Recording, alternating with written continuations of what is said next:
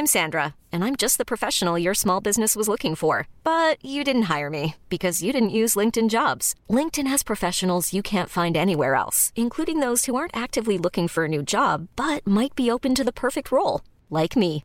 In a given month, over 70% of LinkedIn users don't visit other leading job sites. So if you're not looking on LinkedIn, you'll miss out on great candidates like Sandra. Start hiring professionals like a professional. Post your free job on linkedin.com/achieve slash achieve today. Hi, I'm Daniel, founder of Pretty Litter. Cats and cat owners deserve better than any old-fashioned litter. That's why I teamed up with scientists and veterinarians to create Pretty Litter. Its innovative crystal formula has superior odor control and weighs up to 80% less than clay litter. Pretty Litter even monitors health by changing colors to help detect early signs of potential illness. It's the world's smartest kitty litter. Go to prettylitter.com and use code ACAST for 20% off your first order and a free cat toy. Terms and conditions apply. See site for details. This is Internet Marketing.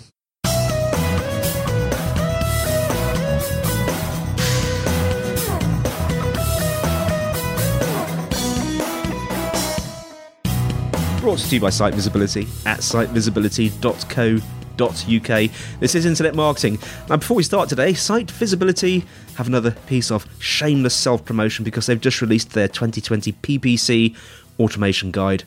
The guide's completely free to download and it will help you get started in each of the new automation settings within Google Ads. So, this includes smart bidding, responsive ad testing, dynamic search ads, and more.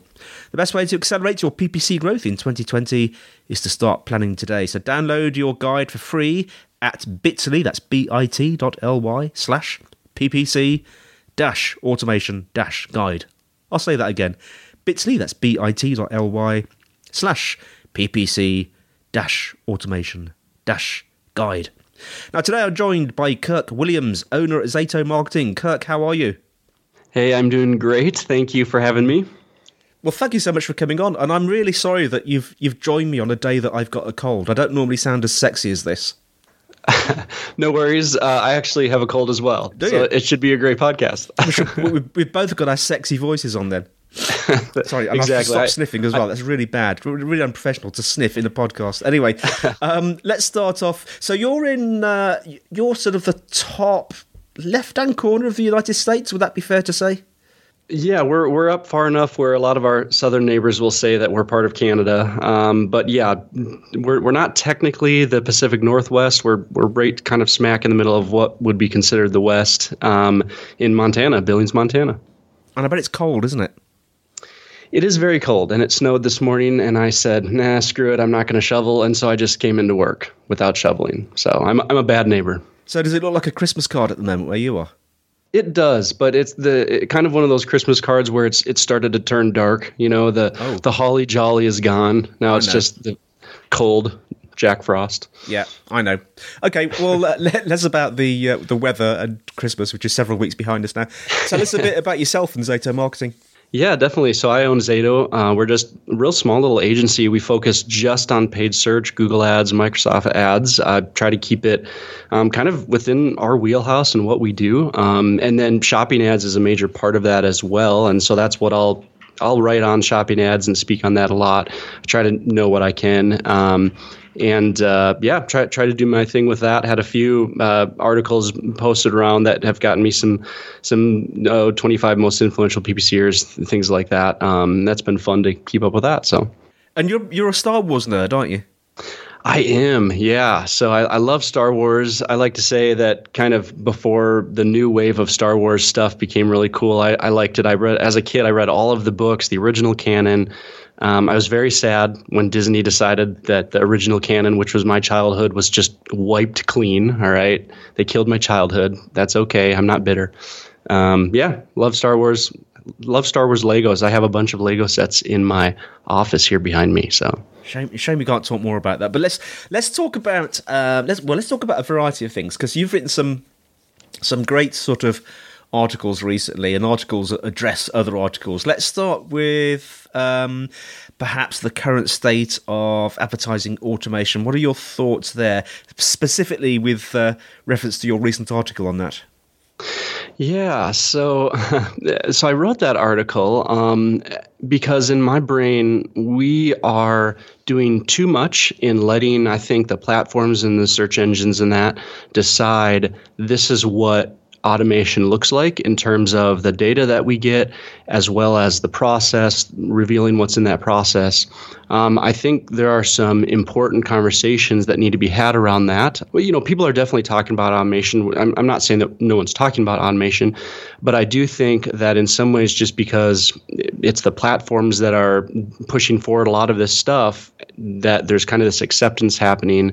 And I think we have to be a little cautious of that. I think we're going to turn around and realize you know, hey, uh, the way that bidding is done, the way automation is done, all of a sudden it's it's it's more and more of a black box, and we don't really know what's going on, even though we as the advertisers and account owners are the ones paying for that data. So really trying to like let's understand what's happening in automation, what kind of needs to be talked about this I, and and by the way, you, you start to work into things like privacy and um, regulation and stuff like that, and that's that's all inclu- included in kind of the ever expanding conversation as well. But I think I think we need to, to talk about that stuff. So that's kind of specifically that article I wrote was in some ways looking at this and saying, hey, um, as I've as I've talked automation with Googlers and with other people sometimes it's kind of this like us against them thing, like us saying, "Well, right, we need data and we want to see what's going on." And uh, I mean, this is a this is a very oversimplified thing, but it's a, a lot of times it's us as the advertisers saying, "We want to see data, we want to know what's going on in the process," and then pushing back and as I point out, rightfully so at times, right. But when you, you know, why do you need to have all of that data? You don't. And then also sometimes if you allow humans into the process, that's the very thing that can kill the process. And so, in some ways, kind of this like, hey, there's both sides of this that are actually really, really correct. Uh, I think that advertisers have a right to data as well as to know what's happening in, in some ways, and yet agree like the process itself needs to work and be successful, and sometimes that can be ruined by people. And so, like, how do we figure that out? And in some ways, I tried to throw out the article and then say, look, it like I, I don't really have an answer to this. Like let's let's talk about this. And and the reason why I do think it's important right now is because what's happening is we're not really I mean, we are having that conversation, but not really because frankly, with the world that I work in, which is Google, like they control all of that because we're kind of working within their ecosystem and so we can complain all we want about, hey, we don't have access to this data, we need it. And it doesn't really matter right now because they'll say, well, great, too bad. Here's this new completely automated, completely black box thing like smart shopping that you can't do anything about regardless of how you feel. And so that's kind of why I think, hey, we probably better talk about this now because especially Google, th- this stuff, Google, Facebook's like this, this stuff is getting more and more black box automated. I don't think that's the best thing out there. So that that's kind of the the the, the reason behind the article. Yeah, it's interesting, isn't it? Because we've spoken about uh, automation a few times recently on the show, and I suppose it's like any new technology, isn't it? It's a double-edged sword. You've got to, in some ways, it's very good, but you've got to be able to use it properly and be aware of pitfalls, I guess, haven't you? Which is essentially what you're saying. Yeah, d- definitely. Um, and, and, then the other aspect of that too is like automation really does have limitations, um, especially based on the data that it gets and the accuracy of that data and and what it even can track. And I think that's where you get into some of the stuff with uh, conversations around attribution as well. You know, attribution, uh, which source that's which traffic source should get the credit for a sale, right? Yeah. Um, you start to have kind of bigger conversations about marketing strategy. Okay, so you know, company A and company B, they have two completely different marketing strategies and what they're trying to do. And that doesn't always transfer really well into a rubber, just a rubber stamp this is the exact form of automation that needs to happen based upon you know some specific like a, a couple of specific conversion data inputs that yeah. that we have and so i think that's that's just kind of all part of it is in some ways in some ways maybe and i don't know maybe this is somewhat naive of me but in some ways i, I see automation as being good but then also it's just going to have its limitations which is why i just think there's always room for humans, human guidelines, humans to uh, adjusting and making strategic tweaks and all that stuff. But if it's an entirely closed system, like let's say, you know, smart shopping, there's just really nothing to be done by the humans in that. And, and I think that that's got its problems. Because you mentioned there about uh, attributions or improper attributions to be specific. And this was in response, wasn't it? In, in response to an article that's basically saying that digital advertising is the dot com bubble. And you say no, it's proper improper attribution. Tell us a bit about that. Yeah, if you can't tell, whenever I disagree with something online, I write an article about it. Yeah. um, yeah. I mean, let's see, when was this? So I think I wrote that article in November. I'm trying to remember when the correspondent article came out. I think it was in November, early November. But basically, basically, this article came out that they, they did a bunch of research. They talked to people. They did. I think they used eBay as a, a, a pretty big example here in their article, and tried to point out that digital marketing itself, digital advertising itself was kind of this this dot com bubble in terms of like, hey, it's it's gonna it's gonna burst. Um, it's gotten it's gotten too big of a thing, and it, and it can't really prove anything. Can't really it, it can't really deliver what it says it can deliver. And so my article was basically saying like, look, I actually think that there were a lot of good points made in that article that we need to be aware of in digital advertising but I think that like you know they, they pulled out to use it to use an Americanism they pulled out a gun and started shooting right yeah. and they hit the wrong target right yeah. um, I think that you know they started well here's a Star Wars reference like stormtroopers they started blasting away at anything and everything um, and therefore they hit like digital advertising itself rather than I think which is the actual problem which is this the belief that we can track everything, which to me would be improper an improper understanding of attribution. I think that's the bubble. I think and and and that comes from a lot of stuff that I've seen as well in the space of marketers kind of thinking, hey, we can track everything now that we have a few data points and now that we have an analytics tool. And so because we can quotation marks, air quotes, because we can track everything, now that means that we know exactly what needs to happen and hey you know let's let's throw out like our marketing strategies and stuff like that let's not actually really pay attention to those because what was actually sending us the sale based upon what google analytics says and let's push our money into that. And i think that in that way yeah probably thinking of it like a bubble in something that can't deliver what it's what it's asked is actually probably a good uh, you know description of it. Um, because in that way what we've done is we've started to rely too much on believing that the data within analytics and what it's showing uh, we, we're just relying too much on that being exactly what's going to prove where our traffic sources are that are selling.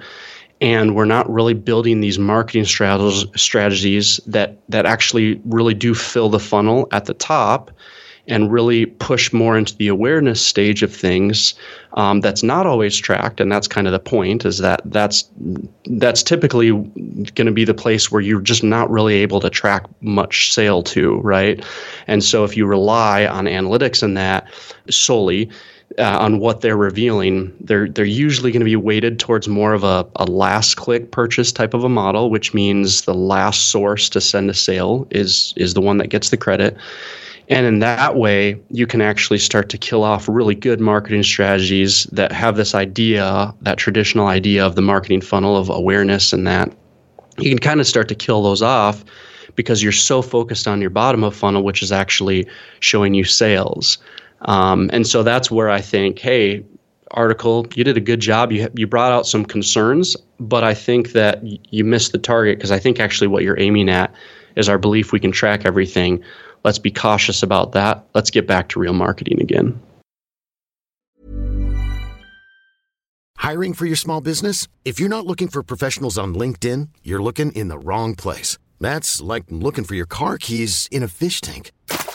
LinkedIn helps you hire professionals you can't find anywhere else, even those who aren't actively searching for a new job but might be open to the perfect role. In a given month, over 70% of LinkedIn users don't even visit other leading job sites. So start looking in the right place. With LinkedIn, you can hire professionals like a professional. Post your free job on linkedin.com slash achieve today. Hi, I'm Daniel, founder of Pretty Litter. Did you know cats tend to hide symptoms of sickness and pain? I learned this the hard way after losing my cat, Gingy. So I created Pretty Litter, a health monitoring litter that helps detect early signs of illness by changing colors, saving you money and potentially your cat's life. Pretty Litter is veterinarian developed, and it's the easiest way to keep tabs on your fur baby's health right at home. Go to prettylitter.com and use code ACAST for 20% off your first order and a free cat toy. Terms and conditions apply. See site for details. Wow. Nice. Yeah.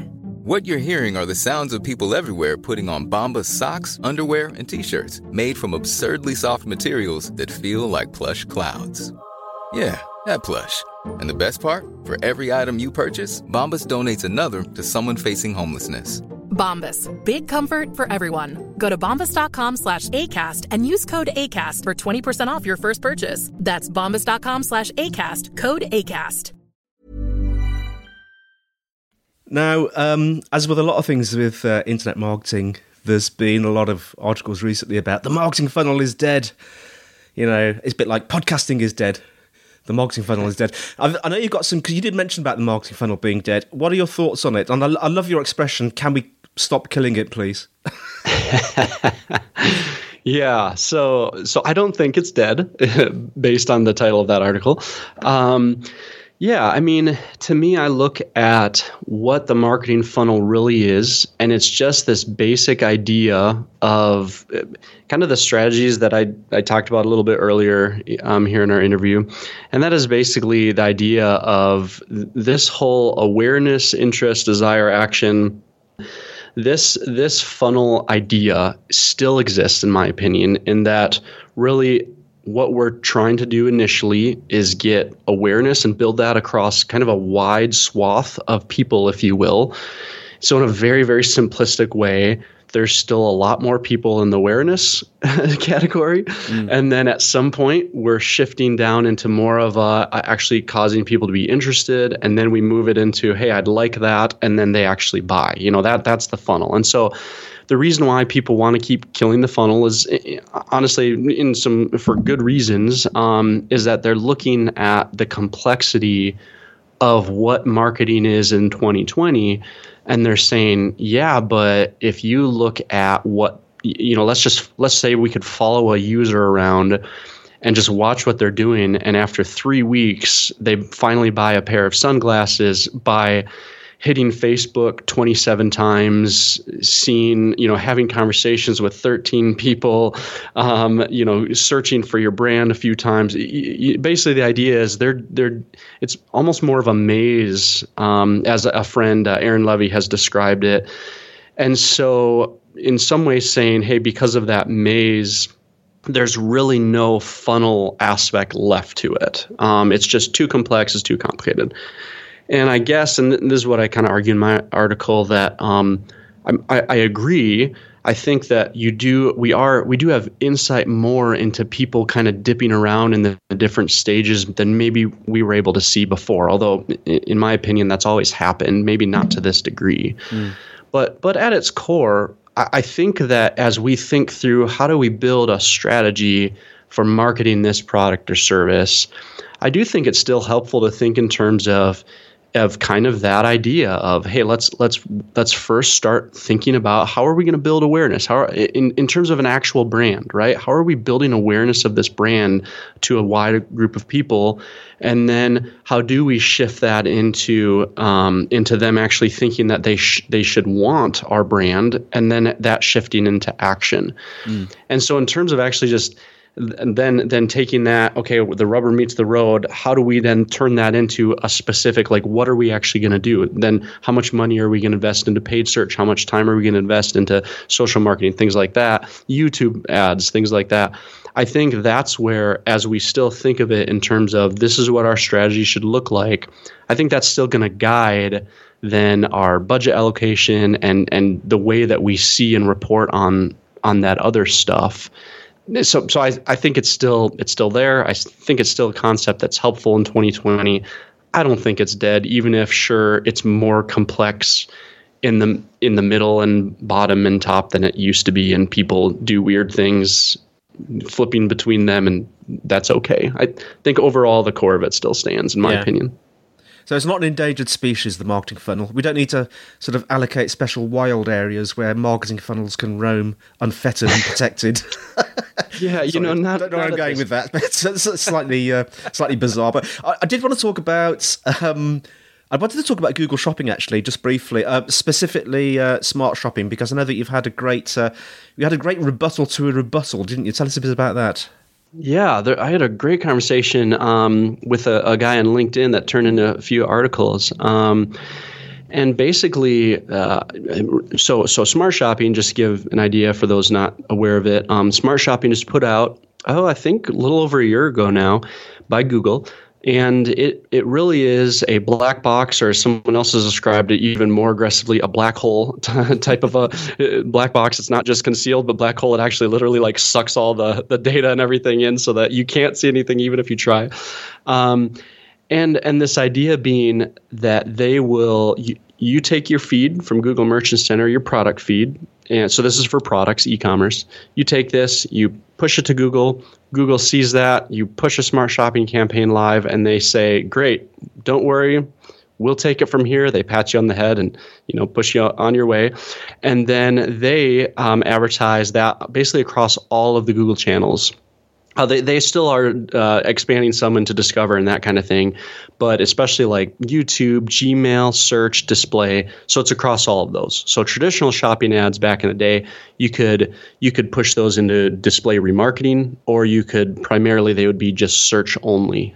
And some of that idea has always been, you, you know, again for those users maybe not quite as familiar with the the lingo and what's what's going on there.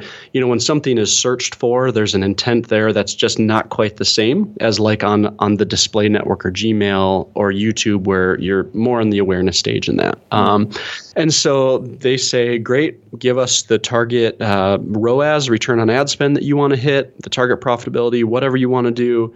And then we'll just kind of take care of everything. And then, and kind of where the black box aspect of that campaign type comes in, then they don't really report on anything to you other than some basic like click numbers, conversion numbers, that kind of thing. So in the past, us PPCers are used to seeing things like, hey, what search queries did people actually search for in order to uh, in order to see this ad and click on it? Well, we don't get to see any of that.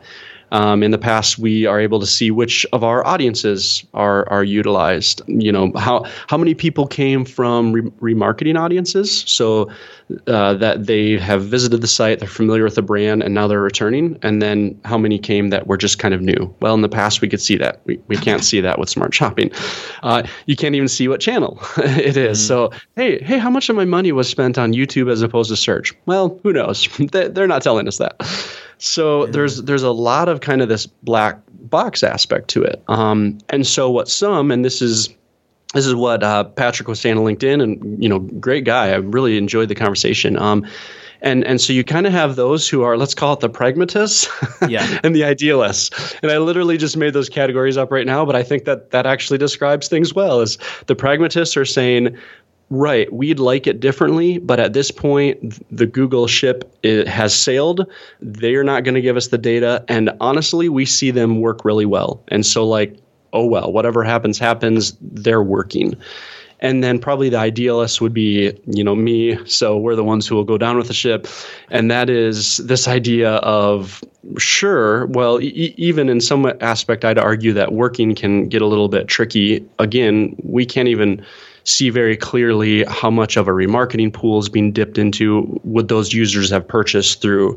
Um, would they have purchased through SEO like brand traffic or things like that? Email. So I just think there's just not enough data, and that goes back originally to my first point, which would be, you know, hey, let's let's try to talk through this and see if we can't figure some of this out now before we just live in an ecosystem where where Google just says, hand me your money while your competitors by the way are also handing me their money and then you know we as google are just going to determine kind of who gets what and not really have to report on any man I, I just can't see a world where that little oversight for a company like google making billions of dollars like how is that possibly going to go well? Mm. They're controlling all of this spend and, and it's getting more and more uh, obsc- uh, actually the word used in one of those articles by uh, one of the googlers was obfuscated. Um, the data kind of literally being, yeah, just kind of unclear. I, I have concerns, and and I don't. I'm I'm not at the point right now where I'm saying, well, sure, as long as we're making some money right now, I'm I'm happy about that. So so I think that's kind of some of that that conversation. So yeah, It'd be quite interesting actually to come back in about a year's time and just see where it's all gone because we don't quite know, do we, at the moment where it's going. Exactly, and and it has been encouraging because you know so we've been we've been talking with Googlers for uh, since Smart Shopping came out, and so to their credit, you know we've definitely heard interest from the Googlers we talked to at least in terms of kind of thinking through okay so so why do you want to see this data? How do you want to see it? You know, I my understanding as I've talked to them is there definitely is this idea of right, but if it makes you money, why do you care? You know, um, so we are trying to kind of work through the the whole idea of why we we would need data. You know, some of those arguments that I've written in those posts, but even some of them being, hey, you know, uh, a real practical one is we use shopping ads for search terms that come through, and we'll use those to feed into our search campaigns and build out our search campaigns more or we'll use those as negative keywords as well if, if we see it is not uncommon at all in shopping ads at all for google to um, to you know have like an exact match amazon or ebay or something. So all of a sudden you know we'll see in a client that all of a sudden their you know some of their products are being shown for just just someone typing in literally only the word amazon. Yeah. that's not a word i want in there. So so there are aspects like that that are valuable. We have been hearing them kind of hear and see some of these things, and and I and I we have seen some changes on smart shopping. We got location targeting back. There's been talk about uh, the the new and returning idea. I think they're seeing that that hey, you know, you know, having one target ROAS for just a combined like conglomeration of audiences just isn't healthy. Going back to exactly what we talked about with the funnel and a marketing strategy. So so we've heard positive talk about, hey, that's probably something that needs to change from their end too. Um, so so I think that there is some of that. So I agree. In a year's time, my hope is that we are looking back on a little bit more data as well, but we're we're still kind of in a very like um, the word obfuscated is definitely uh, definitely describes smart shopping right now, and I I don't think that's healthy. Yeah, yeah. It reminds me. It's a strange analogy, actually. I'm full of strange analogies today. I bought a new car recently. and it just reminds me what you were just just talking about. You open the bonnet, expecting to see an engine, and all you can see is a, a weird plastic cover. You can't see anything that's going on. yeah, yeah. Anyway, um, we, we better crack on. Um, one a, a, takeaway for our audience there. We've spoken about quite a few things but what do you think uh, our audience should be thinking about as they as they leave this podcast today? Yeah i i think what i'd say is what i what i'd like to get people just chewing on is the idea that you can't necessarily trust your data.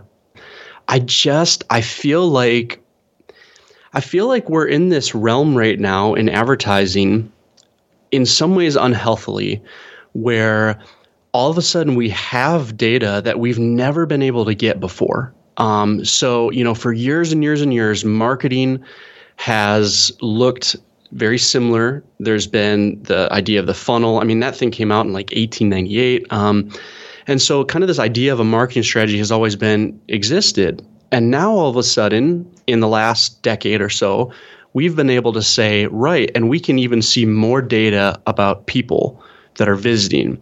And so then there's been this mad rush on data and data collection and all this stuff, like the one with the most data wins, you know.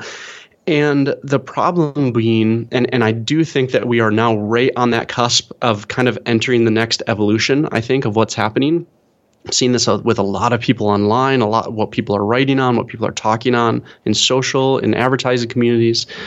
And that is that data is good, but because it, it, it can be misunderstood, it yeah. cannot give the full answer. Or what about all the data that's not even there? We're going to see that come hardcore with privacy stuff happening, where all of a sudden there can be just gaps created in a user's data cycle. There's just a there's dark social where you can't track exactly what's going on, and so in some ways we never have the full picture with our our analytics and with our data and I don't think in any way it's wrong for us to hold that a little bit suspiciously. Still utilize it for for absolutely. Still utilize it to help inform our strategic efforts and thinking through things. Um, data is still valuable. I think there needs to be a little bit more suspicion about data than I've seen. And that is where then once that ball starts rolling, that's where you start to then start to wonder about fully automated systems because they literally can't exist without that data and that data has to be perfect, right? Yeah. So, so there's just so much to this right now that I think probably the best thing that we could do is literally just stop and think, what if what I'm seeing here in Google, my Google Analytics report, what if there's more to the story and I need to really make sure I understand that before I make a decision to reallocate budget from channel X to channel Y? I that's what I want people to walk away thinking about. Well, Kirk, thanks so much for coming on. Massive food for thought there. Um, how can our listeners find out more about you, more about Zato? Yeah, so we're um, on our site is zatomarketing.com, and then I'm I'm PPC Kirk, and that's that's basically over all social channels. So if you if you find PPC Kirk anywhere, you'll find me. Fantastic. Well, thanks for listening, everyone. The show notes will be in the usual place, sitevisibility.co.uk slash IM podcast. If you're enjoying the show, please leave us a fab review because we like fab reviews. Fab re- reviews are great if I can even say it. Um, questions and suggestions for future topics. Uh, the email is podcast at sitevisibility.co.uk. You can tweet at sitevisibility. We have a site visibility group on LinkedIn. So that's all from me, Andy. And it's all from Kirk. Thank you so much. Great to be here. Thanks for coming on, Kirk. And we'll see you next time on Internet Marketing.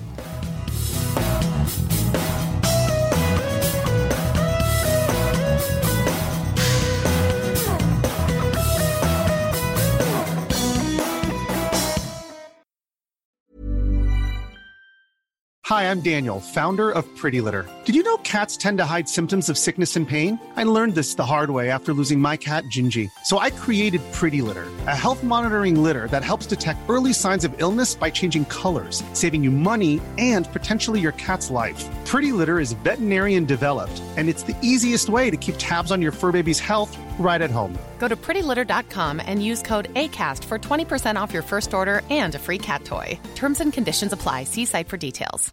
Hi, I'm Daniel, founder of Pretty Litter. Cats and cat owners deserve better than any old fashioned litter. That's why I teamed up with scientists and veterinarians to create Pretty Litter. Its innovative crystal formula has superior odor control and weighs up to 80% less than clay litter. Pretty Litter even monitors health by changing colors to help detect early signs of potential illness. It's the world's smartest kitty litter. Go to prettylitter.com and use code ACAST for 20% off your first order and a free cat toy. Terms and conditions apply. See site for details.